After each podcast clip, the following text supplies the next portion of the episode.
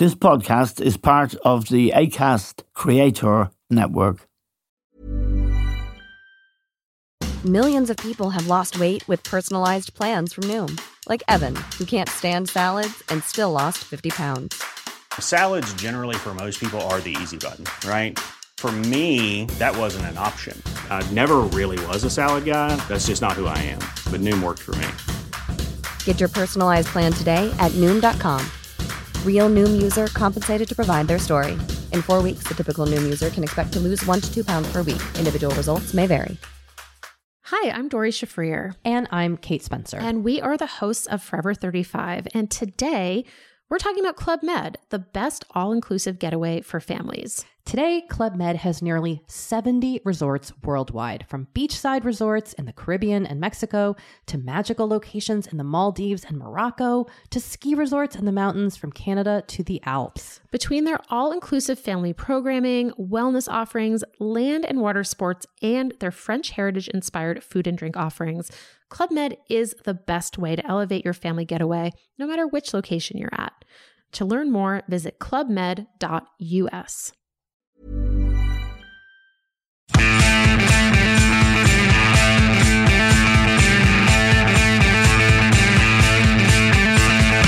Hello and welcome to The Stand with Eamon Dunphy.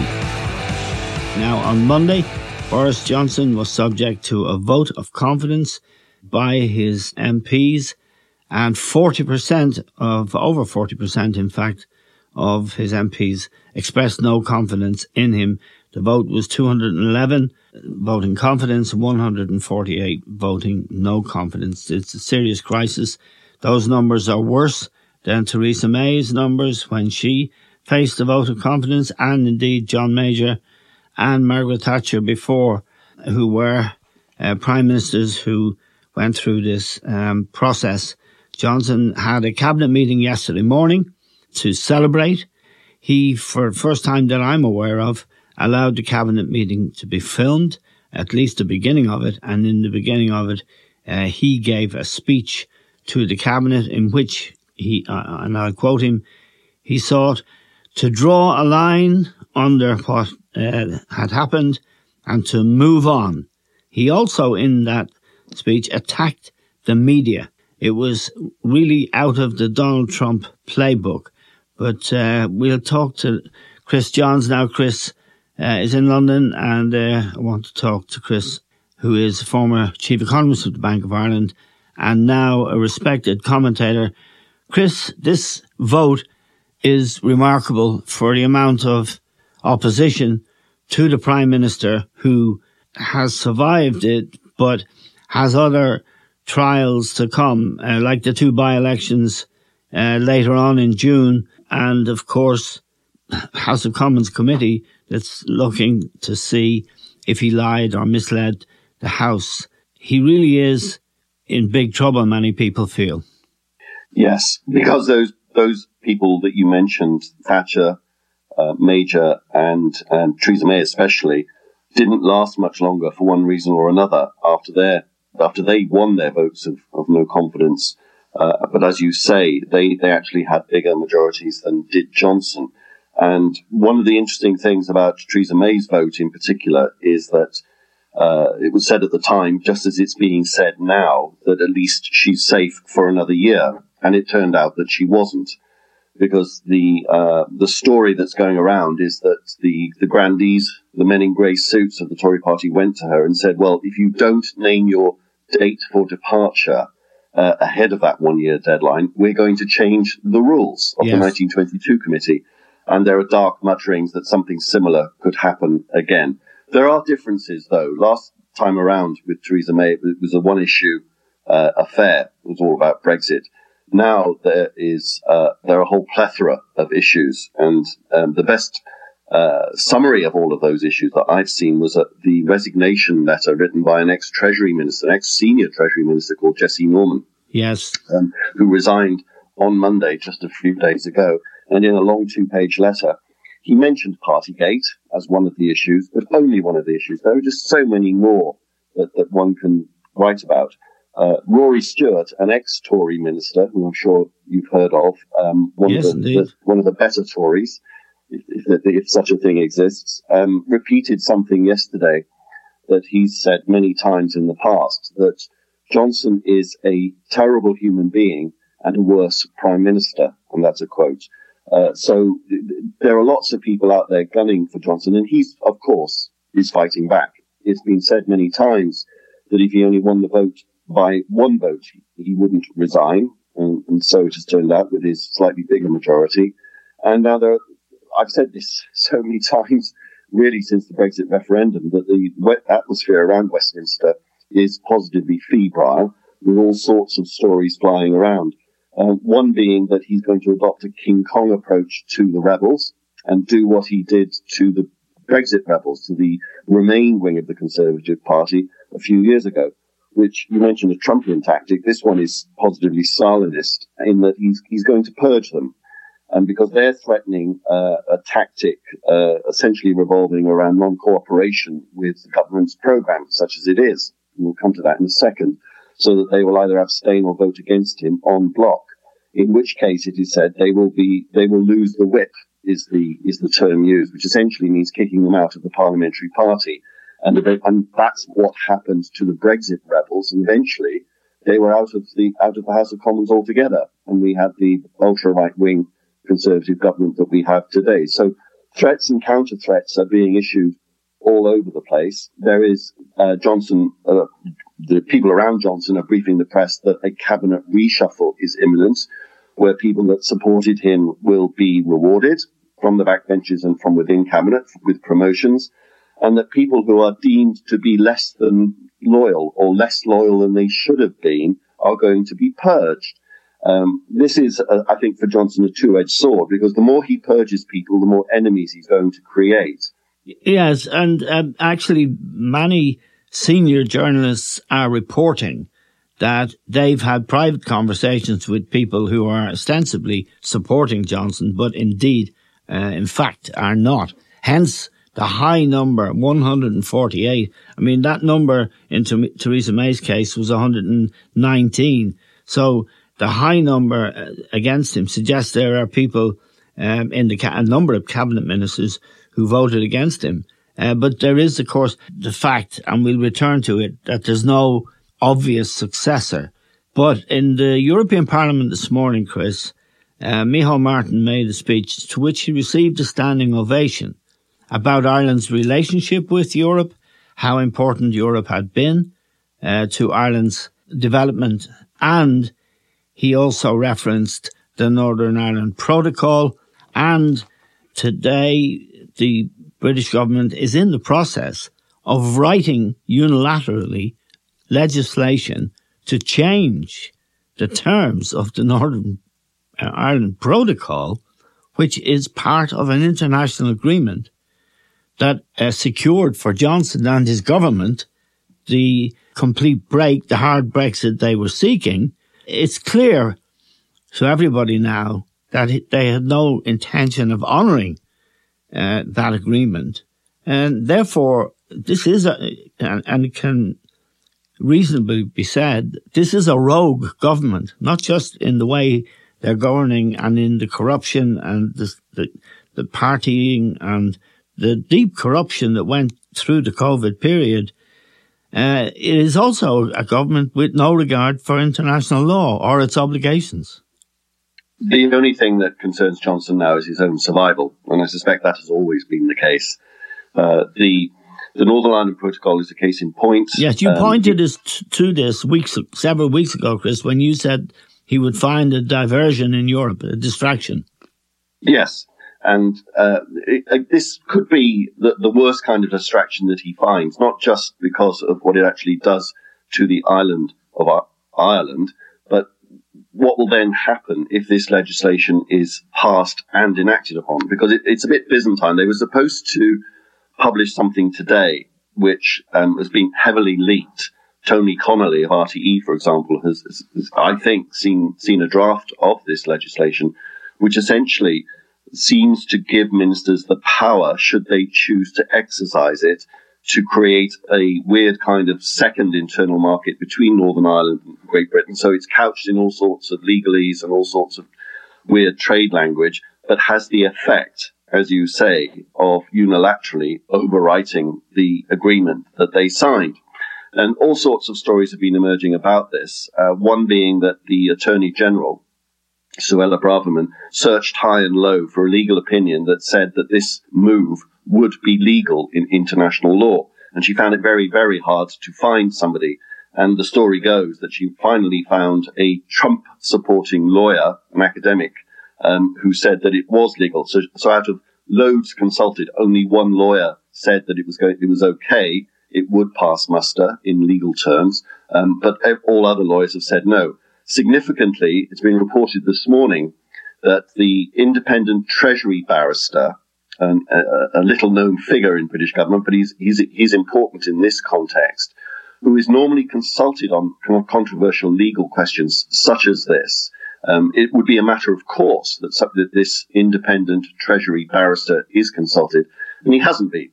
And one can only assume that the reason why he wasn't asked is that um, people in Downing Street knew the answer that he would give. Yes. Because I think the majority legal opinion is that if and when, and I suspect it is when rather than if, this legislation, should it be passed and acted upon, go before an international court or even a domestic British court, come to that, it would be found to be wanting. But that would obviously depend on my learned friends and how they perform in court. So it's, it's, um, it's now said not to be published today. The rumor yesterday was that it was due out today, and the story this morning is that it might be pushed into next week because of these issues. One of the issues is that Brandon Lewis, the Northern Ireland Secretary, told uh, Johnson that if they just published this legislation in draft form, obviously it needs to pass the House of Commons, but the mere publication would lead to the re-establishment of the Northern Ireland executive and that um, the DUP would agree to a speaker being appointed and all of the things that are needed to do for Stormont to get up and running again. And again, the story this morning is that um, Jeffrey Donaldson has said, no, uh, we're, we're going to sit on our hands and publication of this legislation is not enough. So as I say, it's feeble. There are stories emerging by the minute. So uh, it remains to be seen, even if this legislation will, will come through. I suspect it will. Um, but it looks like publication has been delayed for a couple of days. Yeah, it will have to it will have to pass through the Commons, and uh, there might be a doubt about that. Um, given it wouldn't it wouldn't get through the Lords. It, it certainly no, and it can be held up in the Lords for a period of time. But what it well, you tell me, but uh, Chris, what it seems to do is throw dust in people's eyes and give the impression that, to use a phrase Margaret Thatcher used to use, that Boris Johnson is batting for Britain. Yes, this is this is what the pro-Tory media and their friends in Downing Street will uh, claim for this legislation. This is Boris going out to bat for Britain, as you say, and he hopes that this will lead to a turnaround in his electoral fortunes. Um, I have to say that, frankly, on this issue, I doubt it. Um, in Great Britain, in Wales, England, Scotland, the Northern Ireland Protocol doesn't register at all on anybody's radar. Nobody understands it, and fewer people care about it, quite frankly. So the idea that uh, some obscure piece of legislation has resulted perhaps in a trade war with Europe, which will further damage the UK economy, should it come to that. I, I'm not sure that it will play as obviously well for Johnson as he clearly thinks it does, but, but, but time will tell. Let me put my economist hat on just for a second, Eamon, and, and tell you one of the many ironic things about the Northern Ireland Protocol. Um, contained in some data that was published yesterday, I think it was, which looked at the regional economies of the UK um, and asked which regions or cities yes. have uh, increased their GDP, increased their economic output to the point where now they are better off than they were before the pandemic. And there's only two bits of the UK economy that have grown to the point where they are now bigger than they were prior to the pandemic. One you would obviously guess would be London, because London is London and it's an economic powerhouse. But guess the only other region of the UK that is now bigger than it was prior to the pandemic. Yes. It's, all, it's Northern Ireland. Yes. And Northern Ireland has grown relative to Wales, Scotland, Manchester, Birmingham, Leeds. Northern Ireland has grown faster mostly, if not entirely, because of that Northern Ireland Protocol, sitting as it does in the European single market. And so, as I say, that's one of the many ironies is that this much hated by the Tories, at least, Northern Ireland Protocol and the DUP has led to a very good economic outcome for Northern Ireland. And sooner or later, one would have thought that the people of Northern Ireland would notice this. Yes, and the it, it isn't the people who are demanding uh, the change; it's the Democratic Unionist Party, uh, and he, he owes them uh, a favour because he lied to them so blatantly about the protocol in the first instance. Um, it, the issues that are waiting for him, there's a by-election uh, in Tiverton and a by-election in Wakefield on June the 23rd. In both cases, the, the members who have had to stand down uh, were guilty of sex crimes. Uh, well, in one case, a sex crime for which the offender is in prison, and in the other case, uh, a man who was watching porn on his mobile phone in the chamber of the House of Commons while he alleges or he allegedly was looking for tractors. Um, there is this sleaze and, and feeling of really, uh, what's the right word to use? It's a seedy, Johnson himself is seedy and everything around him appears to be at the moment seedy. People are having to lie including cabinet ministers who are having to pretend to support him whilst voting against him in secret ballots. How long can this last? Well, to give, give you an example of what the by-election campaign is like in Tiverton, which is in the southwest of England, and that one is thought highly likely to go the way of the Lib Dems.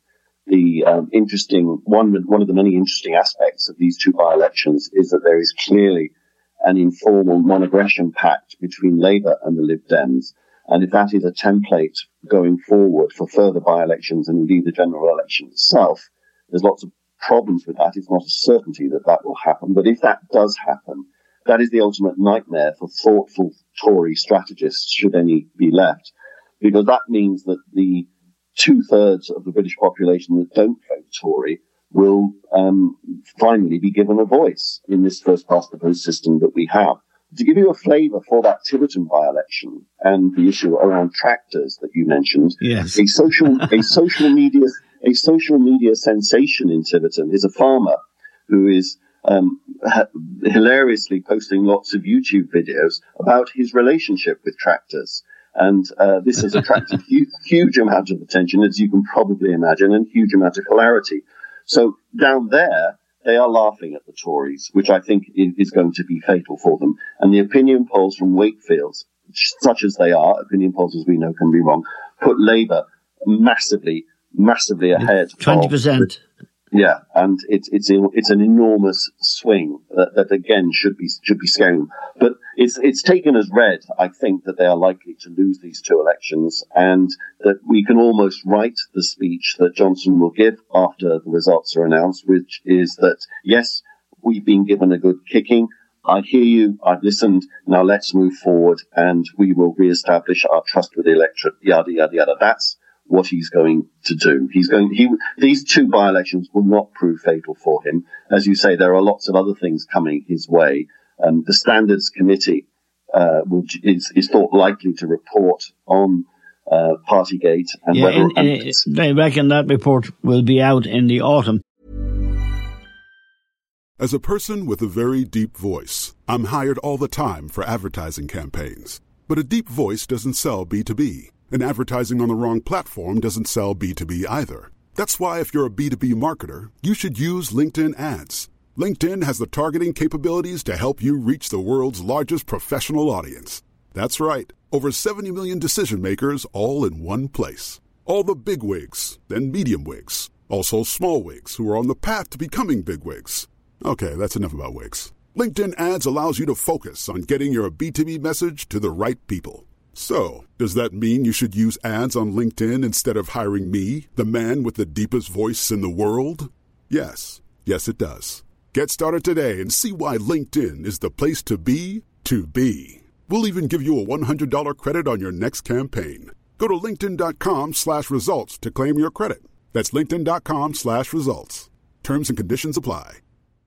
Flexibility is great. That's why there's yoga. Flexibility for your insurance coverage is great too. That's why there's United Healthcare Insurance Plans.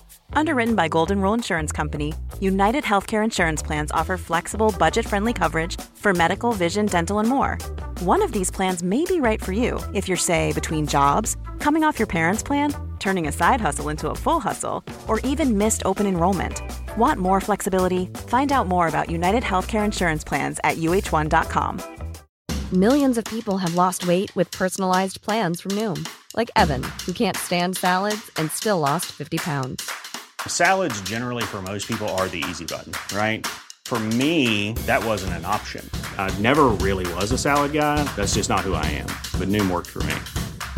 Get your personalized plan today at Noom.com. Real Noom user compensated to provide their story. In four weeks, the typical Noom user can expect to lose one to two pounds per week. Individual results may vary. Ryan Reynolds here from Mint Mobile. With the price of just about everything going up during inflation, we thought we'd bring our prices down. So to help us, we brought in a reverse auctioneer, which is apparently a thing. Mint Mobile unlimited premium wireless. Have to get 30, 30, bit to get 30, bit to get 20, 20, 20, bit to get 20, 20, bit to get 15, 15, 15, 15 just 15 bucks a month. So, Give it a try at mintmobile.com slash switch.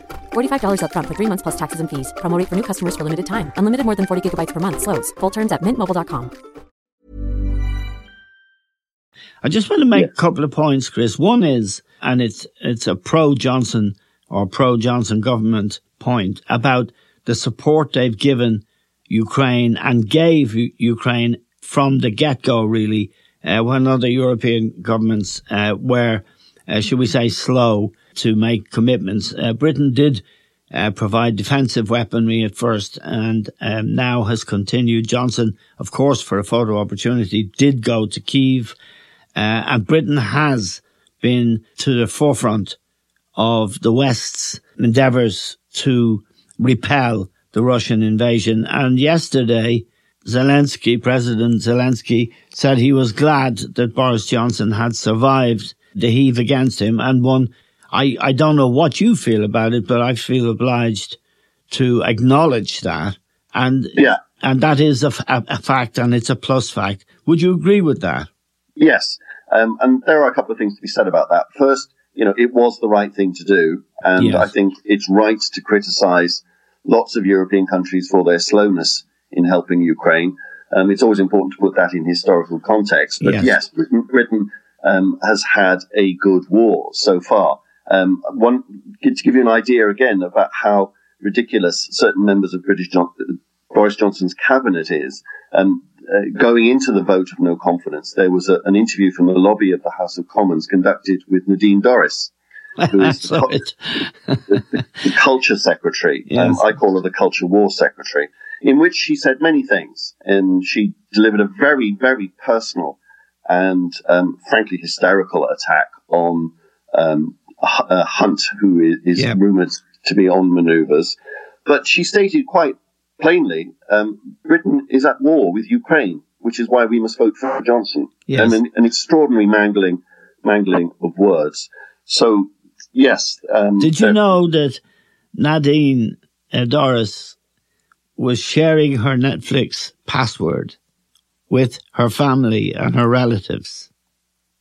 I think a minor crime, considering all of the things. That, No, uh, she's done. Johnson, Well, she's she's um, gone to privatise Channel Four, which is a very nice, and she's going to make the BBC uh, a subscription only service, which will actually finish the BBC because they won't, it won't be you won't be obliged then to pay a license fee. Now there is another question. let, let me before, before you go on to that, let me Yeah. answer your question directly about about help for Ukraine. So we're giving credit for for, for Johnson's help for Ukraine Yes. is, is is appropriate. That's the right thing to do. I would assert that any British Prime Minister of any colour, persuasion, political party would have done exactly the same as Johnson. Um, and the other thing I would say is that uh, even Donald Trump very occasionally stumbled on a policy that turned out to be correct. Not everything that these awful people do is completely stupid. Um, Johnson, in Dominic Cummings' famous metaphor, is a, shop- a shopping trolley with a wonky wheel. Yes. And so he's out of control. He bounces off walls. but occasionally he falls over yes. a policy that is the correct one. And this, I think, is one of them. It, he has alighted on something that works. He's alighted on something that is right. And he's alighted on something that is popular with the British people. So we can expect more of it, appropriately so. But Yeah. when it comes to the wider policy agenda, there's nothing there. This is this is a key point for this for this Tory party, and the, the one of the many reasons why this result for Johnson staying in power is a tragedy both for the country and the Tory party itself is that there is no policy agenda.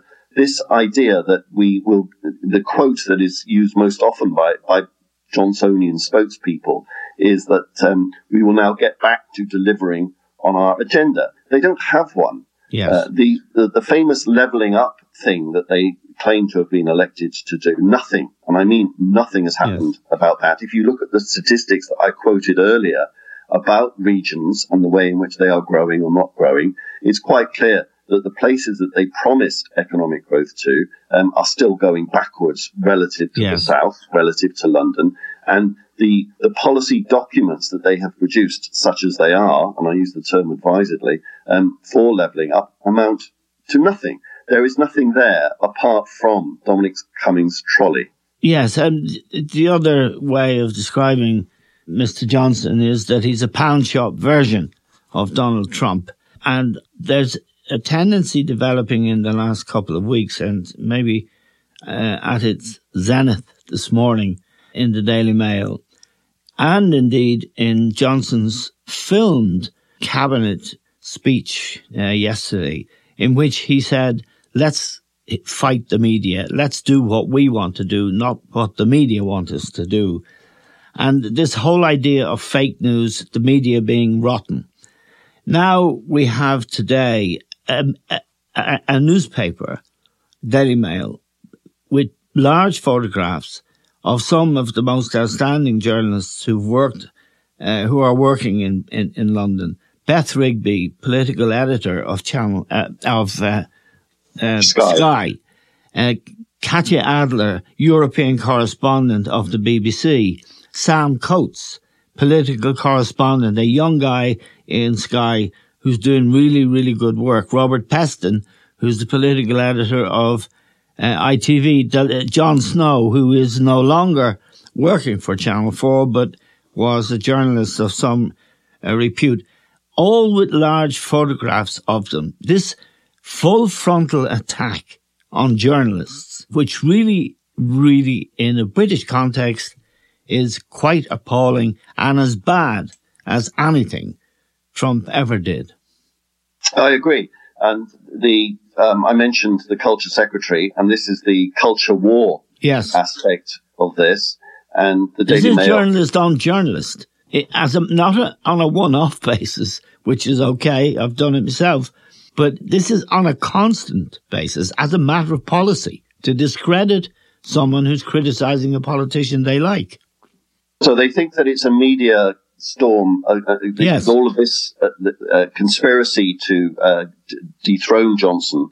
Um, they just they, the Daily Mail described it as a coup attempt, Yes. which is an extraordinary abuse of the language. But as you say, it's Trumpian. I, I would suggest there's many other dictators um, now long deceased who will be smiling uh, from wherever they are sitting, looking at this, thinking this is straight from. Uh, let's call it the way it is. It's straight from the fascist playbook, and Yes. the Daily Mail has form in this regard. You will remember during the Brexit referendum camp, um, post Brexit referendum thing, when um, it was all very febrile again in Westminster, they had a famous front page in which they published pictures of judges Yes. under, underneath the headline "Enemies of the Yes. People." Yes, this indeed. is straight out. This is straight out of Yes. the playbook. Yes. Somebody like me would argue that far from being uh, anti Boris Johnson, the media taken in the round in the UK, when I think of um, the Express, the Mail, the Sun, um, and and block and the Spectator, and lots of other uh, establishment media organisations in the UK, led by um, people like Murdoch, like the Barclay brothers, led by Britain's equivalent of Russian oligarchs, quite Yes. frankly, are very friendly towards the the, the, the the Conservative Party. But it is a belief deeply held by a lot of right wing conservatives that they face in the round a hostile media. I think that's actually factually incorrect. Um, the idea that the BBC is hostile to the government now is ridiculous because the BBC, I think, because of all these threats over the license fee, has been completely cowed Yes. and is bending over backwards to be neutral about the government to the point where I think it, it, it tends to favour them. But Channel 4, of course, definitely is, it is definitely in the camp of being anti the government. At least Channel 4 News is. The organisation itself is much bigger than its news arm. And, but to punish Channel 4 for the stance that it has taken from time to time, um, the Culture War Secretary, Nadine Dorries, plans to privatise Channel 4. Yes. Now, this has become a cause célèbre for the Tory party to punish and take exact revenge on Channel 4 for the stance that it has been taken. This is an independent media organisation. It doesn't cost the by- government a penny. yeah, it, it, it, it, it doesn't. It's not subsidized by the government. It's an independent media organization entitled, we would have thought, to that age old principle of free speech. But for the crime of exercising its right to free speech, it is now going to be financially defenestrated via uh, a privatization. And presumably, I have no idea whether the privatization will go ahead, but when it is in the hands of private equity and venture capitalists, it will certainly look a very, very different organization to the one that it looks now. And that, of course, is the point. But blaming the media is, a, is an age old tactic, and it is a sinister one, um, and it indicates the depths to which these people are now plumbing. Just a final question, Chris. How long has he got? I think he'll be gone by the end of the year. But as I've said to you many times in the past, Eamon, I say that very tentatively Yeah. because I've been wrong when you've asked me this question before. Um, I thought he would have, would have now. been everybody's been wrong. Uh, Yeah. uh, all of the time about Yes. Johnson's uh, sell-by date.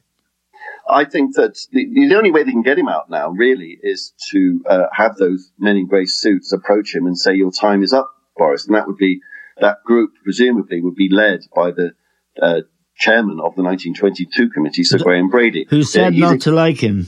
Yeah, he's, he's also said to be no chance that he's prepared to do that because he knows that unlike with Theresa May, when that, that converse, that same conversation was had, she accepted under the unwritten rules of the game that her time was up and that she gave them the date that she would depart the political stage. Um, what I think the men in grey suits will fear is if they do approach Johnson, he will just take revenge on them. Yep. So, um, but that's the only way that I can see, and, and other um, political commentators can see that they could get him out this side of 12 months. That that. So my conclusion will be gone by the end of the year is a is a very very tentative one. It's more he should be gone by now. Um, the, the, the, the various ways in which this is going, the shopping trolley is going to bounce off walls over the next few months are clear. The by-elections, the report of the Common Standard Committee, and anything else that Johnson does, because the critical thing to understand is that every time Johnson does something wrong, um, for which he then subsequently apologizes or just moves on from, uh, it, it, it, it's always repeated. Yes. So um, he will do something else. We don't know what that is, but he will do something else to stoke controversy. And the, the interesting question is, is there, is there nothing that he would do that wouldn't cause the Conservative Party to finally say, enough, Johnson, enough already? Um, so far, the answer to that question is there is no line that, there is no red line for the Conservative Party. He can cross, cross anything. So I, I tentatively think, hope that he'll be gone by the end of the year.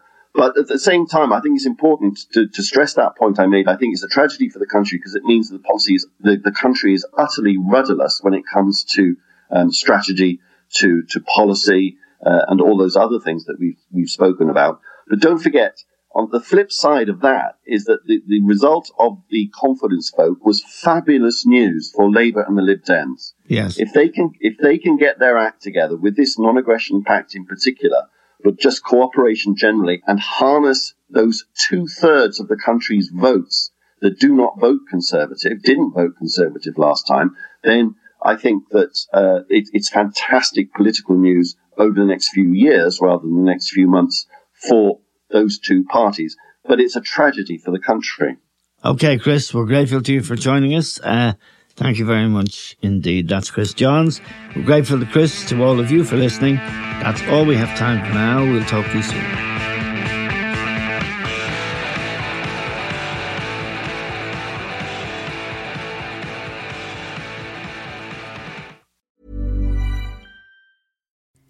Hi, I'm Kara Berry, host of Everyone's Business But Mine, and I am an all inclusive addict. Enter Club Med, the best all inclusive for you and your family. With resorts worldwide, from their family flagship resort, Club Med Punta Cana, to their only mountain resort in Canada, Club Med Quebec, they have everything you need to relax. With their 20 plus sports activities, wellness programs, you can dine on delicious cuisine and make memories with your family. So book your next getaway with Club Med. Visit clubmed.us or call 1 800 Club Med or your travel advisor. Tired of ads barging into your favorite news podcasts? Good news. Ad-free listening is available on Amazon Music for all the music plus top podcasts included with your Prime membership. Stay up to date on everything newsworthy by downloading the Amazon Music app for free or go to amazon.com slash news ad free. That's amazon.com slash news ad free to catch up on the latest episodes without the ads.